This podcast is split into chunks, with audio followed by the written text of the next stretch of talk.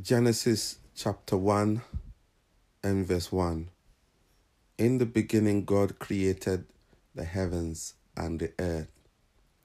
And the earth was without form and void, and darkness covered the face of the deep. And God said, Let there be light. And there was light. There's no doubt that the first few verses of the Bible is significant in our belief of who God is, our belief in who God is, that He is Creator, He is the Maker of the heavens and the earth. If He is the Creator, it means He precedes everything. If He precedes everything, it also means he's superior to everything. Why do we believe in God? We believe in God because he is our creator.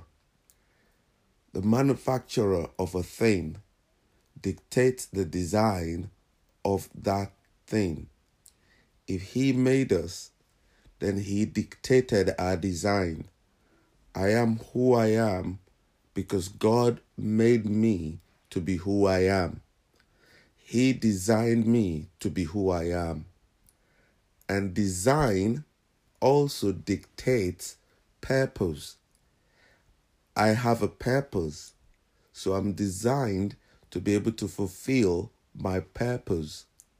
Sony or Panasonic do have radios that they designed and those radios are designed in such a way they can be used to communicate if it's a two way radio, if it's an AM FM radio, or a portable radio that you can listen to music, listen to the news. It's also designed to help you tune into relevant FM AM stations in your car, at home, so you can listen to news or whatever you want to listen to. Purpose is dictated by the creator of a thing. God created the heavens and the earth. God created you and I. God created everything in the world. We need to recognize that we are all alive today for a purpose.